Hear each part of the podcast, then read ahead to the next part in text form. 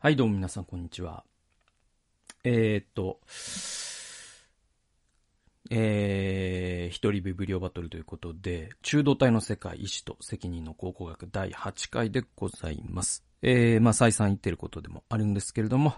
えー、っと、ちょっとね、あのー、脳みその調子の、え具合を見ながら、えー、少しですね、まあ、スローテンポで、えー、この本を紹介していっております。とりあえず、ま、この本、あと2、3回ぐらいとかかな。で、終わるかもなという感じです。まあ、それにしてももうすでに第8回なんで、あの、すごいちびちびと、あの、紹介してて、まあ、本当に、あの、本のことを知りたい人にとってはちょっとイライラするかもしれませんけども、ちょっと僕のね、その、アイドリング的な意味も含めて、えー、ちょっと試験的にフリートークをした後に、えー、そのビブリオバトルをすると。なので、結構フリートークばっかりになっちゃったりとかすることもあるんで、その辺ご容赦いただきたいなと思うんですけれども、ちょっとね、だから、あの、実験的にやってみて、ちょ、バランスとしては多分今後、その一人ビブリオバトルの時はもういきなり本題から入って今まで通りやる。で、人内と聖書研究の時に、えっと、フリートークを挟むと、まあ大体こう長さ的にもね、結構あの、えっ、ー、と、バランスが取れる。だいたい同じぐらいの長さにもなるし、なんかこう内容的な、うんと、なんていうのかな。起伏ができるっていうか、あの、ちょっとおもし、もうちょっと、その、聖書研究は割とこう、まあ、単調になりがちだったりもするので、あの、それにフリーとか挟むことで、えー、ちょっとね、あの、毎回面白く聞いていただくっていう意味では、いいのかなと思ったりはしてて、ちょっとそのあたりを今、12月ぐらいから、うん、そうなれたらわかんないですけど、これの後からこうなるかわかんないけど、ちょっとそういう風なことを考えています。で、まあ、体調に関しては、あのー、相当良くなってきていて、あの、一進一退っていう時が、あ時期があったんだけど、割かしもう、あの、まあわかんないですけど、今のところ、3日連続ぐらいで普通に仕事ができる日という日が、あの、続いてるので、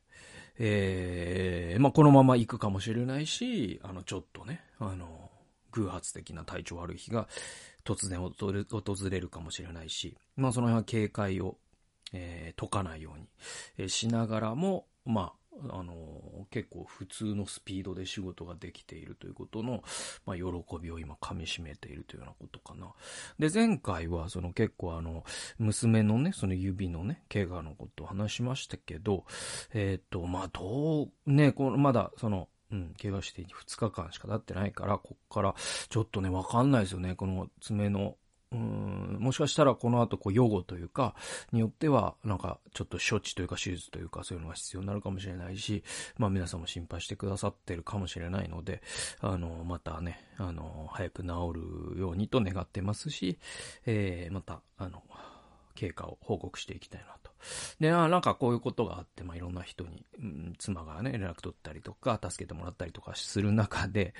あの、結構、この事故っていうのは、まあ、あるあると言ったらあれだけど、あの、僕の妻なんかは、えっと、4人兄弟なんだけど、4人兄弟のうち2人が同じことをしてて、爪をやっちゃっててっていう。えっと、だからまあなんか、まあ励まされるっていうのも違うけど、なんか、ああ、みんなそういうことを経験するんだな、みたいな。で、僕の場合はね、その兄弟そういう事故なくて、で、考えてみたら、僕、その昭和の社宅で、あの、襖だったんですよね。だから、まあその挟んだとしてもってぐらいで済むっていう、やっぱドアは怖いなっていうのをちょっと改めてね、感じましたね。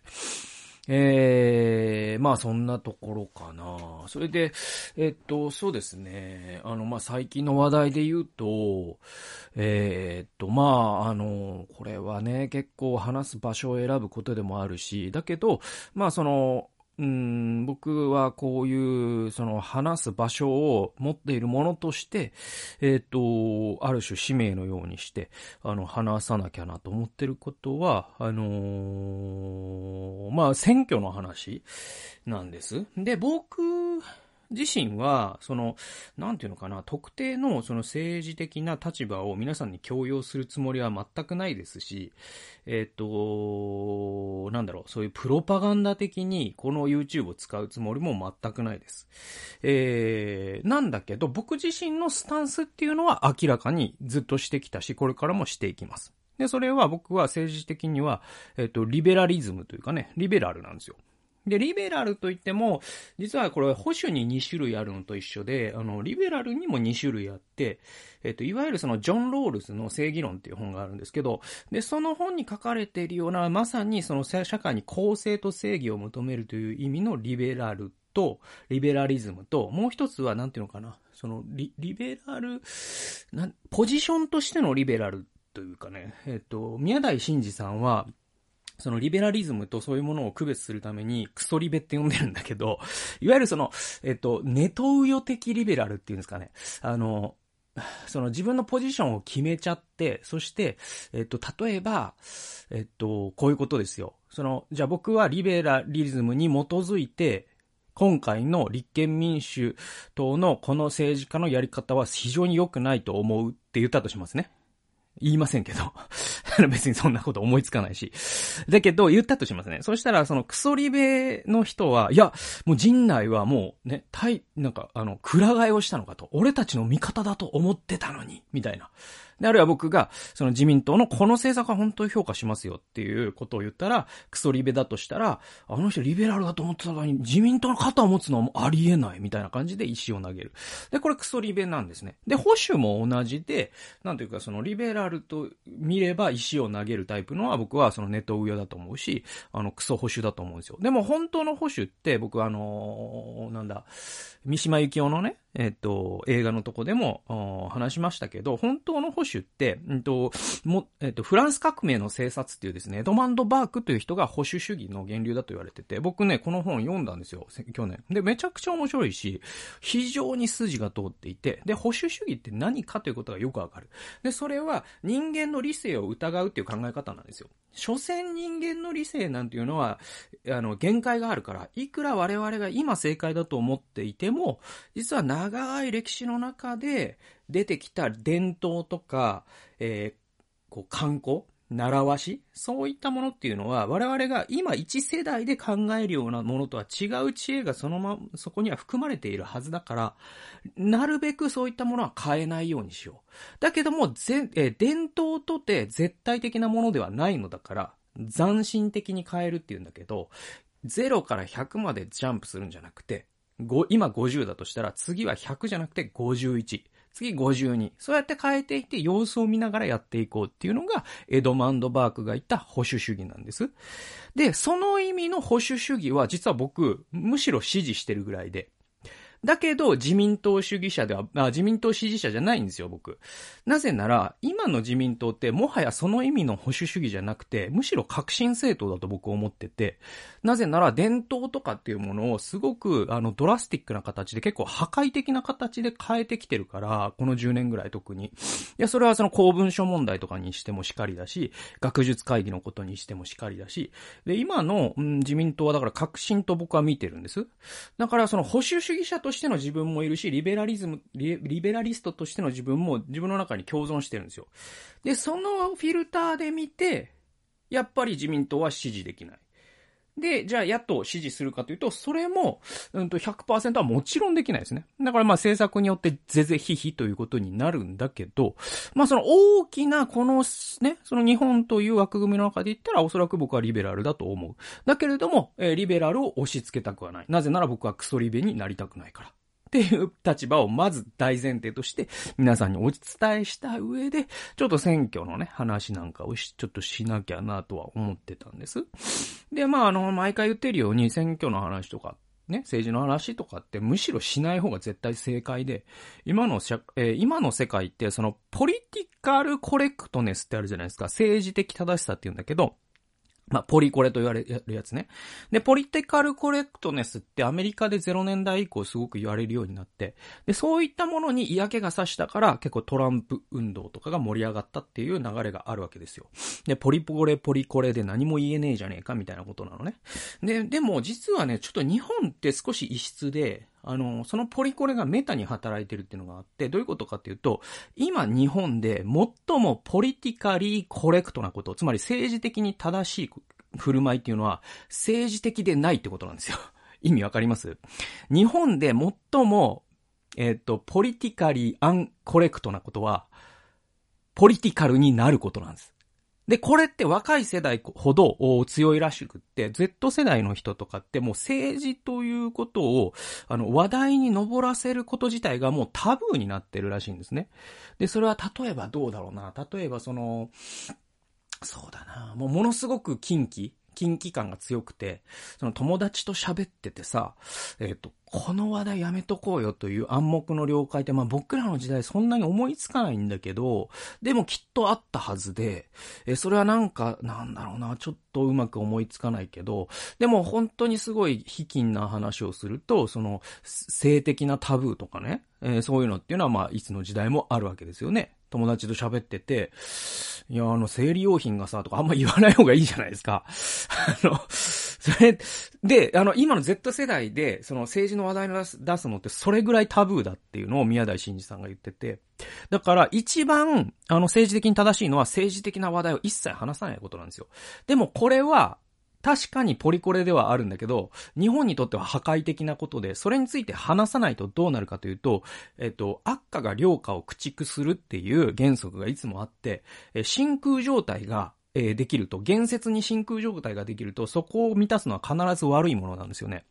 なので、そういうグロテスクな言説っていうものがはびこらないためには、やっぱり、ある程度まともな人が、ある程度まともな、えー、言説を、それは右であれ、左であれ、やっぱりその、えー、それ、まあ、それ、何かを言った時点で一斉に叩かれるということはあるんだけど、えー、でもそれは勇気を持って僕は言っていくべきだと思ってて、で、それは影響力のある、ある人であればあるほど、やっぱり言う責任があるし、でもそういう人であればあるほどリスクを抱えることになるから、えー、そうことから距離を置いていくという、実はそのちょっと今日本って悪循環になってて、で、それで言うと、その、まあ今これ撮ってるの11月11日なんですけど、あの、太田光さんがその選挙特番をして、まあある種炎上状態みたいになったんですよ。で、僕その放送見てないですし、見てないから、とやかく言う権利も実はないんだけど、でもその太田さんのね、ラジオは聞いてて、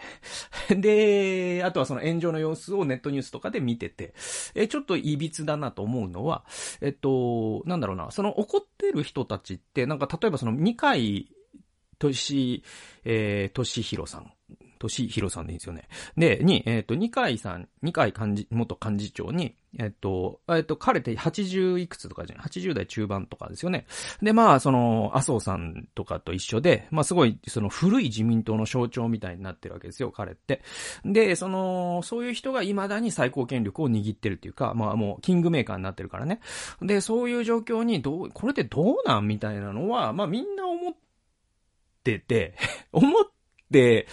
思ってますよね。で、思ってない人います？これ聞いてる人でごめんなさい。本当に申し訳ないんだけど、僕の認識違いだったら申し訳ないんだけど、そういう森さんとか、ミニカイさんとか、麻生さんとか、80代とか90代に、えー、手を、ね、手が届こうとしてる人が、未だに、その、えっと、誰がリーダーになるかということを決めているという、この日本の状況って、ものすごく、えっと、その、特に若い人たちにとっては良くないんじゃないのっていうのは、えー、なんていうかな、一応コンセンサスとしてはあると僕は思ってて、なかったらごめんなさいね、本当に。え、だけどあると思ってて、僕は少なくともそれは思っててさ。で、議員に定年とかってなると、またその憲法に抵触してきたりするから難しいんだろうけど、えやっぱり、えっと、ちょっと日本の政治っていうのは、その世界的に見ても、うんと、あの年寄りすぎてんですよね。で、もちろんアメリカ、じゃあ、お前バイデンなんて70代じゃねえかと。トランプ70代、どうだ、どうだとかって言うかもしんないけど、でもやっぱりそのフランスのマクロンさんとかね、ね、ニュージーランドの女性のね、えっ、ー、と、テリーザ・メイかなえっ、ー、と、首相とか、えっ、ー、と、えっ、と、ごめんなさいね、間違っ、ね、名前間違ってたらごめんなさい。で、えっ、と、その若い政治家っていうのは、あの、どんどん出てきててさ。で、えっと、やっぱり、統計的に見ても自民党というかその日本の国会議員の平均年齢とかって結構高い部類なんですよ、世界的に。で、そうするとどうしたって、その、うん、出てくる発想というものは、その若い世代よりも、えー、むしろ、えっ、ー、と、それ、それと同じぐらいの世代に最適化された政策がやっぱ実現されやすくなると思うし、やっぱこういう状況は、その、やっぱ自民党の中の事情作用として、やっぱ若い人をちゃんと責任ある立場につけたりとか、えー、あるいはその、80代、90代の人が、あんまりこう口出しすぎてですね、その新陳代謝を阻害するような状況にならないように、まあ、工夫する。そのお知恵は拝借しつつも、なんかこう、権力というものは、権威以上していくみたいな形っていうのはやっぱ、あの、僕は健全な流れだと思うし、太田さんが何をしたかというと、二階さんに、えっと、いつまでやるんすかって聞いたんですよね。で、二階さんがもうブチ切れて、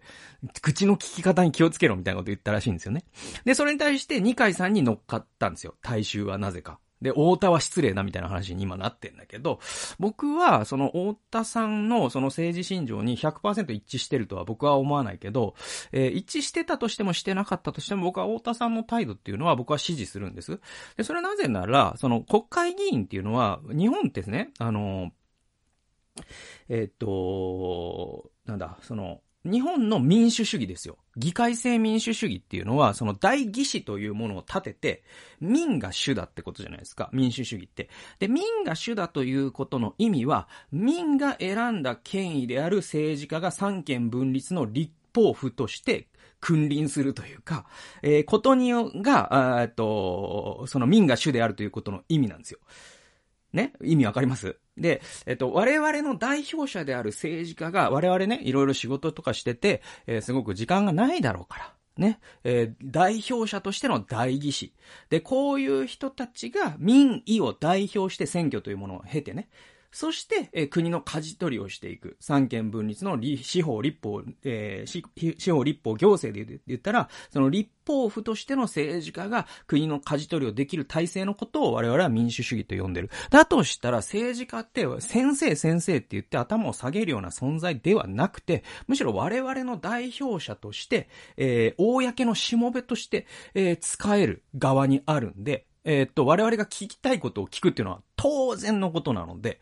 なんだろうな、その二階先生になんて口の聞き方をみたいのって、ものすごく、なんだろうな、むしろテクノクラートっていうかね、あの、立法府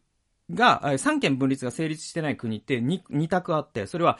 えっと、司法が最高権力を握るか、もう一つは、えっと、行政が最高権力を握るか。で、そのどちらの場合もテクノクラシーなんですよ。つまり、えっと、行政による独裁なんです。で、その行政による独裁であるならば、ね、行政のその役人先生が言ってるのに従わなければいけない。だから江戸時代ですね。で、だったら、その、徳川家康の悪口を言ったら、刀で切られたかもしれないんで、で、多分そういう太田さんを叩いてる人たちって、まあまだ、と、多分江戸時代に生きてらっしゃるのかなとかっていうのは僕はちょっと思うかな。はいはいはい。で、えっと、まあ、今回の衆院選に関しては、まあ、あんまりこう深掘りはしませんけど、僕は、ちなみに、えっと、立憲民主に投票しましたし、えー、っと、なんだろうな。ただ、えっと、まあ、世間の人が言ってるように、うんと、野党、今の野党にじゃあ政権を100%ね、その、えっ、と、野党が舵取りした方がいいっていうのをなんかうん、大手を振っては言えないようなその野党の不甲斐なさっていうのももちろんめちゃくちゃ認識してるし、えー、でいて、あとは、その、自民党時代のことで言うと、僕はね、なんか実はね、その、まあ、これね、どれぐらいの人が、この話をしてわかるかどうかもわからないんだけど、でもこれを分かってないことが結構日本の政治のすごく、あんまり今の、良くない傾向を生んでるなと思うので、あえて言うんだけど、実はに、あのね、自民党自体が変わったことっていうのが、えっと、一番でかいんですよ。この20年、30年の政治の動きの中で。だからその、えっと、二大政党制とか、その民主党への、民主党政権時代、2009年のね。で、とか、あんまり本質的な話じゃなくて、一番でかいのは、やっぱり、その、えー、小泉政権の時代に小泉さんが自民党をぶっ壊すって言ったじゃないですか。あれが一番でかくて、小泉さんがぶっ壊すと言った自民党って、実は、えっと、その、保守本流と言われた、自民党の中でも、どちらかというと、リベラル勢力のことなんですよ。あれをぶっ潰したんです、小泉さんが。で、小泉さんは、えー、清和会じゃないですか。で、そこから安倍さんとか麻生さんの清和会のが、えー、強大な権力を握っていくという、自民党の右、左右、左右バランスを取れるという、自民党ってよくヌエって言われたんだけど、ヌエってね、なんだろうな、その、えっ、ー、と、顔は狸で、みたいな、なんかその おっぽは魚で、みたいな、なんか、キメラみたいなさ、動物をイメージしてもらったらいいんだけど、その自民党というものの中に保守も入ってるし、リベラルも入ってるし、全部入ってると。で、自民党というものの中で、いろいろ議論をして、パワーバランスが駆け引きがあって、で、なんかバランスを取ってくれるから、それを込みで全、一応その自民党を支持しておけば、変なことにはならないだろうと。ね、そういう信頼があったから、55年体制というものがものすごく長く続いたということがあります。ところが、その小泉政権っていうものがあって、その前に加藤の乱とかいろいろあるんだけど、その小泉政権の大きな、その破壊的、まあ、イノベーションと呼んでいいのかわかんないけど、まあ破壊があったんですよ。で、その破壊があったおかげで、自民党のそのリベラル的なるものが、あまあ死んだんですね。そして、えっと、自民党が完全に、その、うんと、まあ、日本本会議的なものと呼んだらいいんでしょうか？だから安倍さん的な、麻生さん的な、えー、ものに、まあ、飲まれてしまった。で、その結果、えっと、自民党の、えっと、なんていうかな、その、バランスを取る側の機能がなくなっちゃったんです。で、今その機能何が担っているかというと、実は公明党で、与党内野党として、公明党が頑張ってるっていうところがあるから、僕は実はクリスチャンなんだけど、時々公明党に投票することもあるぐらいで、なぜなら、なんだろう、その野党に期待するより与党内野党に期待待した方がいいなと思うから、で、その辺って。で、えっと、その、えっと、自民党のじゃあ、リベラル的なものを、じゃあ、えー、今、息絶え絶えないんだけど、かろうじてになってるのが、その、宏池会と言われる派閥なんですね。で、宏池会というのは、池という言葉が入ってるのから、ことからもわかるように、池田内閣の流れなんですよ。で、えっと、騎士的な、なものを引き継いでるのが安倍さん。で、えっと、池田的なものを、安倍さんというか、その清和会ね。で、えっと、えっと、池田さん的なものを吹き継いでいるのが高知会なんですよ。で、えっと、ちなみに僕がすごく好きな大平正義さんも高知会の立ち上げに関わった人なんです。で、えっと、最近の政治家で言うと、えっと、あの人ね、谷垣さんとかが高知会だったと思います。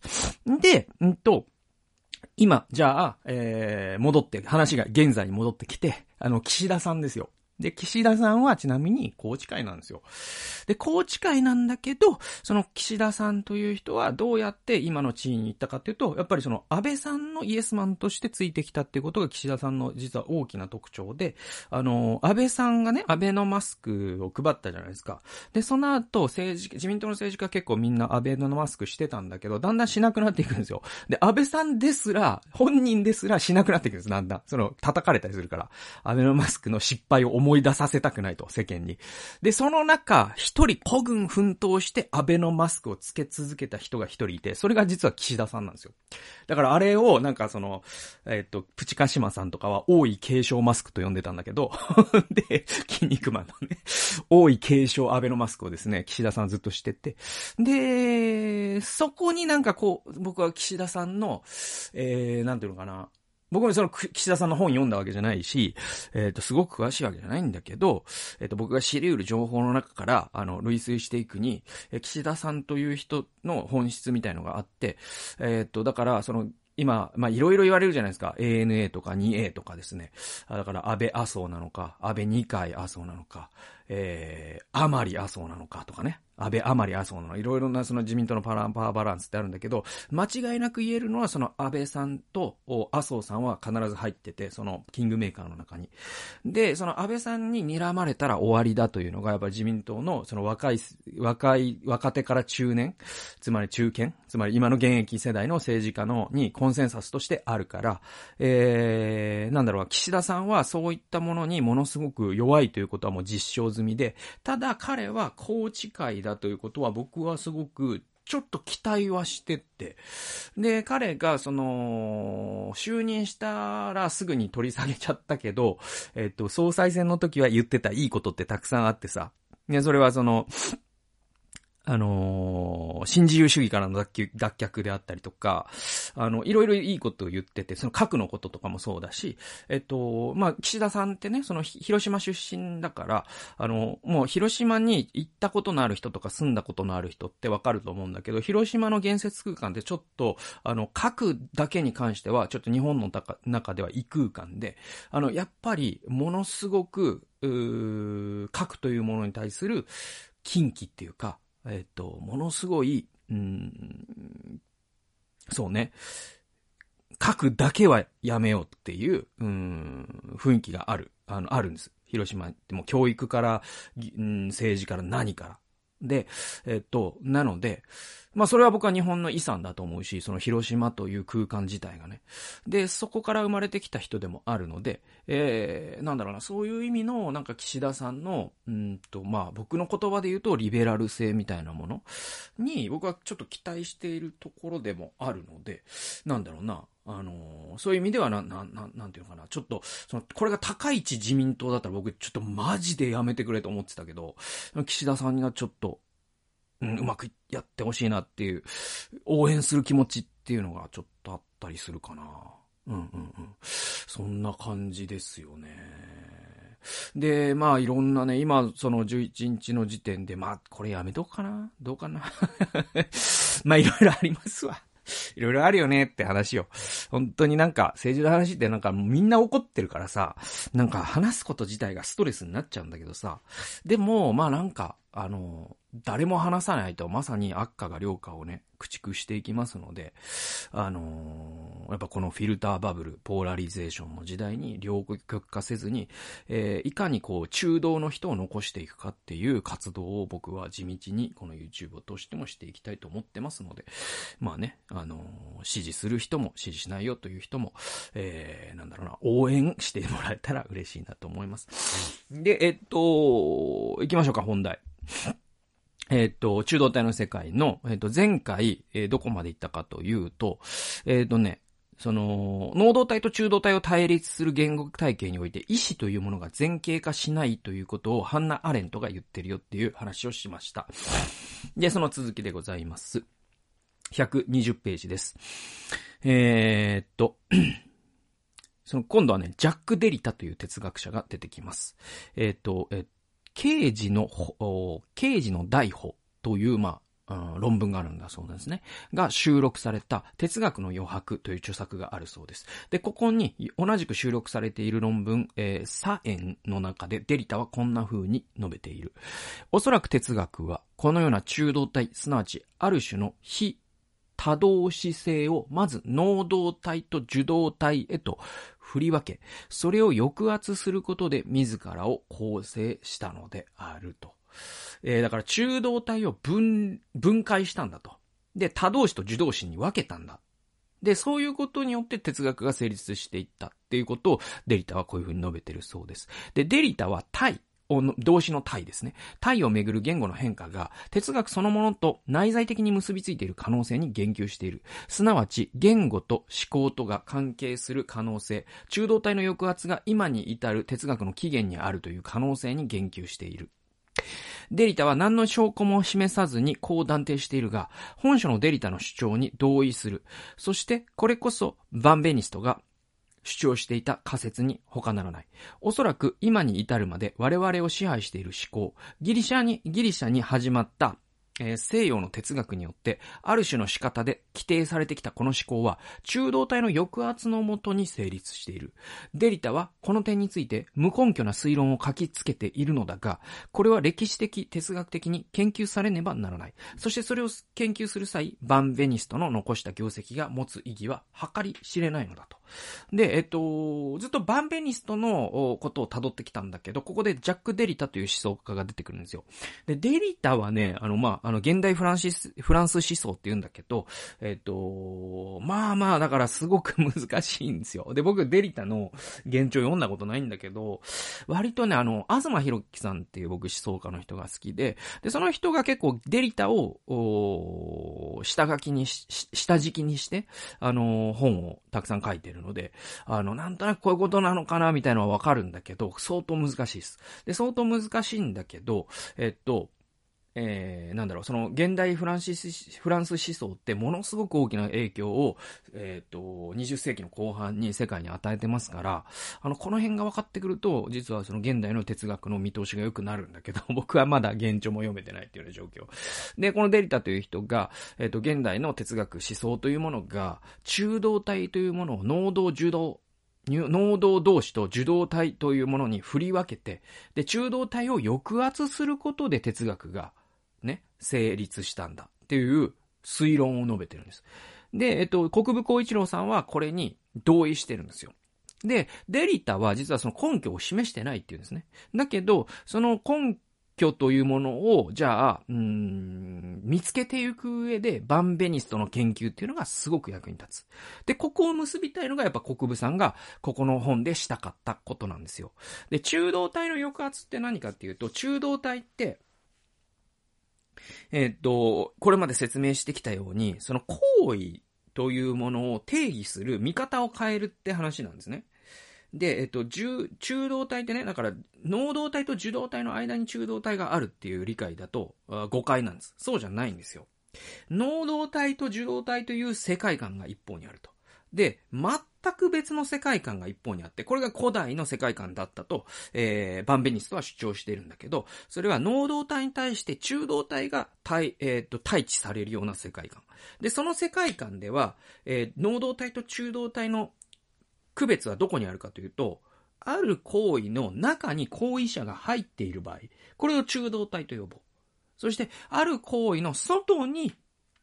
行為者がいる場合、これを能動体と呼ぼう。こういう分類であって、能動体と受動体という分類がないから、するされる関係で人は物事を見てなかったんだ。これがバンベニストが提示した、まあ、仮説なんですよ。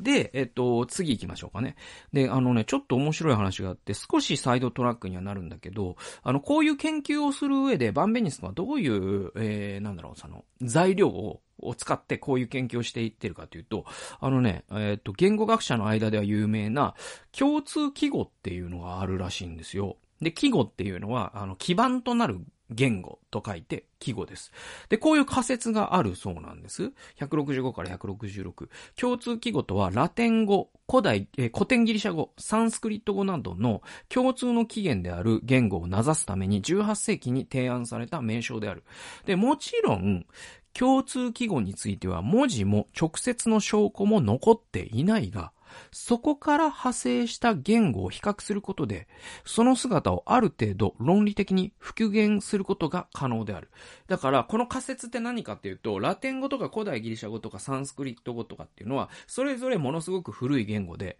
で、証拠も残っている。文献もある。なんだけど、実はこれらの言語にはある種の類似性があるから、おそらく、記号となる、もう、あの、一つの共通の言語がどこかにあったんじゃねえのと。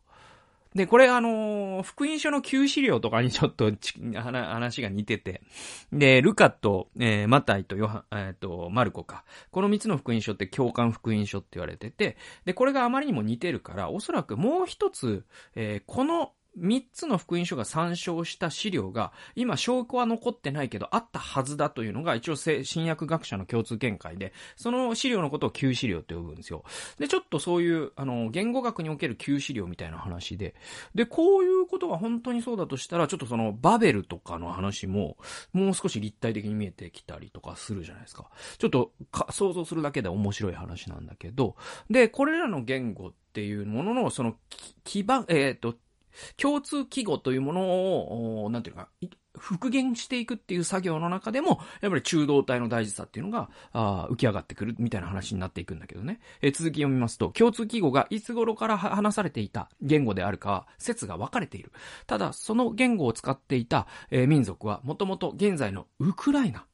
あるいは南ロシアあたりに住んでいて、遅くとも紀元前300年頃までに現在のヨーロッパ各地へと移動。その後、次第にヨーロッパをインドヨーロッパ語化していったと考えられている。つまり、そのヨーロッパの、その元から住んでた、えっと、例えば、ケルト人とかゲルマン人とかになるのかな。えっと、そういう人たちがまだ知らなかった、その、ギリシャ語的なもの、に染まっていくわけですよ。その後のヨーロッパが。で、そのルーツがウクライナあたりにあって、その人たちが話してたのが共通記号だったんじゃないの？という仮説のことです。で、共通記号の使い手たちがどこに住んでいたかをここまではっきり推測できるのでは、はなぜかというと、共通記号には、はい、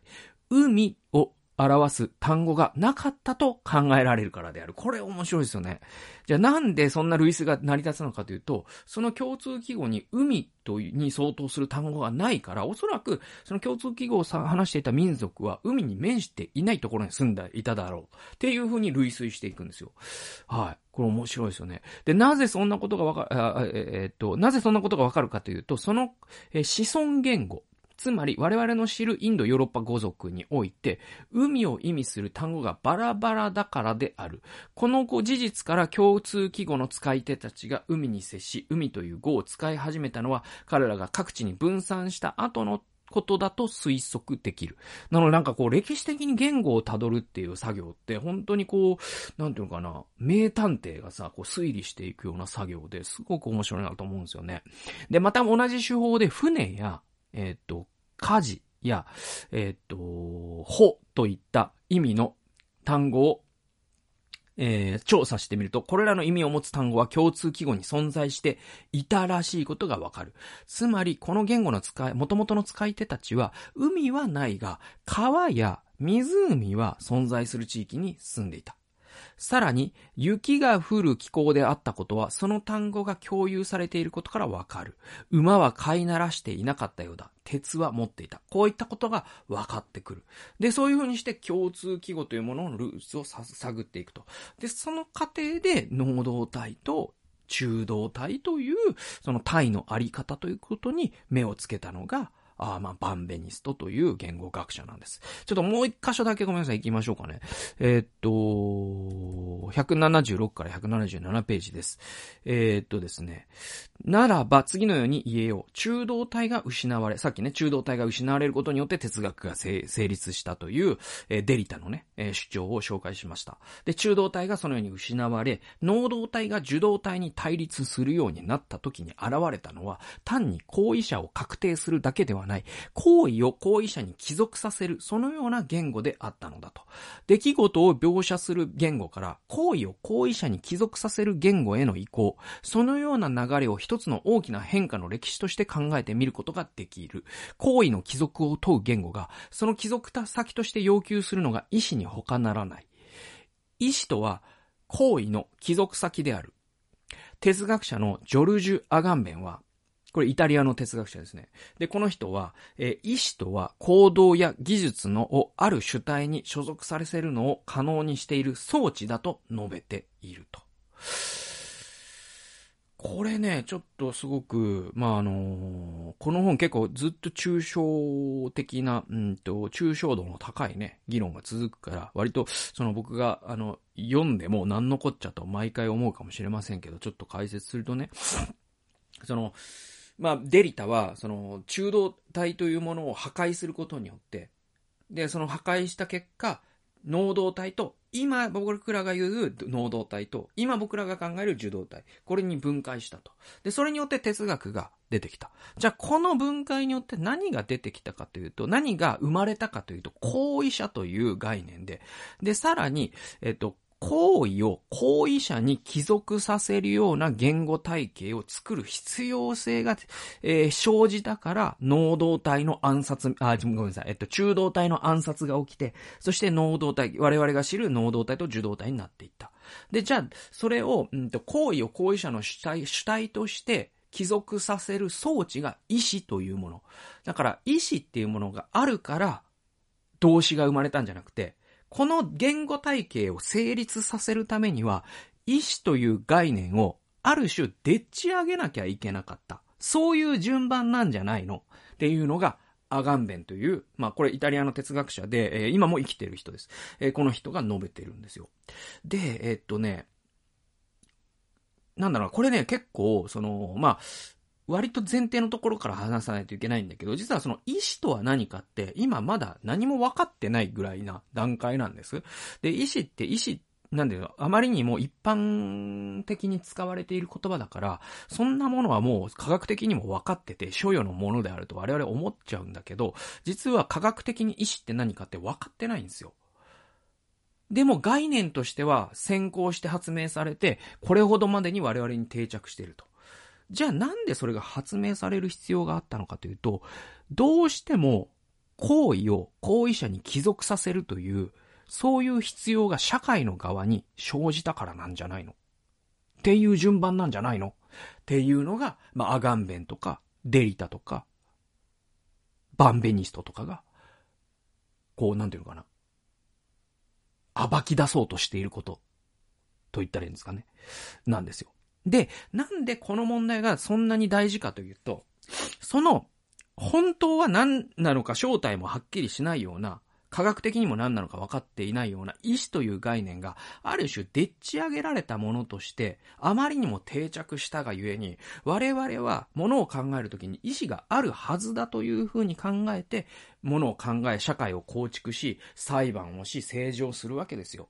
で、そういうことをしていくと、実はそのものすごく脆いものの上にそれが乗っかっているがゆえに、実は本当の実相はそんなになんていうかな、単純なものではないというとあれだけど、もう少し中道体的な考え方をしないとわからないようなものって多分あるんですよ。で、そういう概念を切り捨てることによって社会を理解しようとする結果、社会の実像もわからないし、だんだん自分もわからなくなってしまう。で、この本最初に言ったことを思い出してください。医学書院から出てます。で、現代のその依存症とか統合失調症とか、まあそういった、こう、やむにやまれぬ精神疾患と、この言語体系が実は関係あるんじゃねえのっていうのが国分さんが本当に言いたいことなんですよ。つまり、ありもしないものをあると思わされてきた結果、何かしら不具合が生じた人たちが、まあそういった病に苦しんでいる。じゃあその苦しんでいる人たちって、おかしな人かというと、むしろ常識的な人で、この世の中がものすごくバーチャルな仮想空間みたいな世界になっちゃってるから、すべての行為を貴族者に帰属させるという脅迫的なね、近代の要請によって、そういう社会になっちゃってるからこそ、まともな人が苦しんでいる。こっちが本当なんじゃないの？みたいなことと、実は関係があるんです。で、もう一つ、えー、ここを僕読んでね、思い出したのが、以前僕が紹介した、えー、森を見る東洋人、木を見る西洋人、順番逆化、えー、っていう、えっ、ー、と、本、紹介しましたね。で、この本の中で、東洋って動詞主体の言語で、西洋は名詞主体の言語っていう分類がされてたんです。で、それをちょっと思い出したんですよね。だから、実はね、こっからね、後半、国さんは、その、それに賞を割いたりはしてなかったと思うけど、あの、実は、それが一番強いのが、やっぱり西洋なんですよ。その、意思幻想みたいなものが。だけど、東洋って、ちょっと、うん、古代的な世界観も僕は残っているように思うんですよ。それはその動詞が主体主体の、えっ、ー、と、言語であるっていうこともそうだし、その北海道弁にお刺さるみたいな、そういう中道体がもう普通にあるみたいなこともちょっとあって、だなんかその、西洋でものすごく精神を病んだ人が、日本に移住したらすごく楽になったみたいな話時々あるんだけど、なんかちょっとね、僕関係あるんじゃねえかなみたいなことをちらっと思ったりもしました。ということで、えー、なんかちょっと長くなっちゃったし、ちょっと政治の話で、ちょっと気分返した方もいるかもしれませんけども、まあ、今回は、あの、ご容赦ください。えー、ということで、えー、中道体の世界史と責任の考古学第8回お送りしました。また次回の動画及び音源でお会いしましょう。さよなら。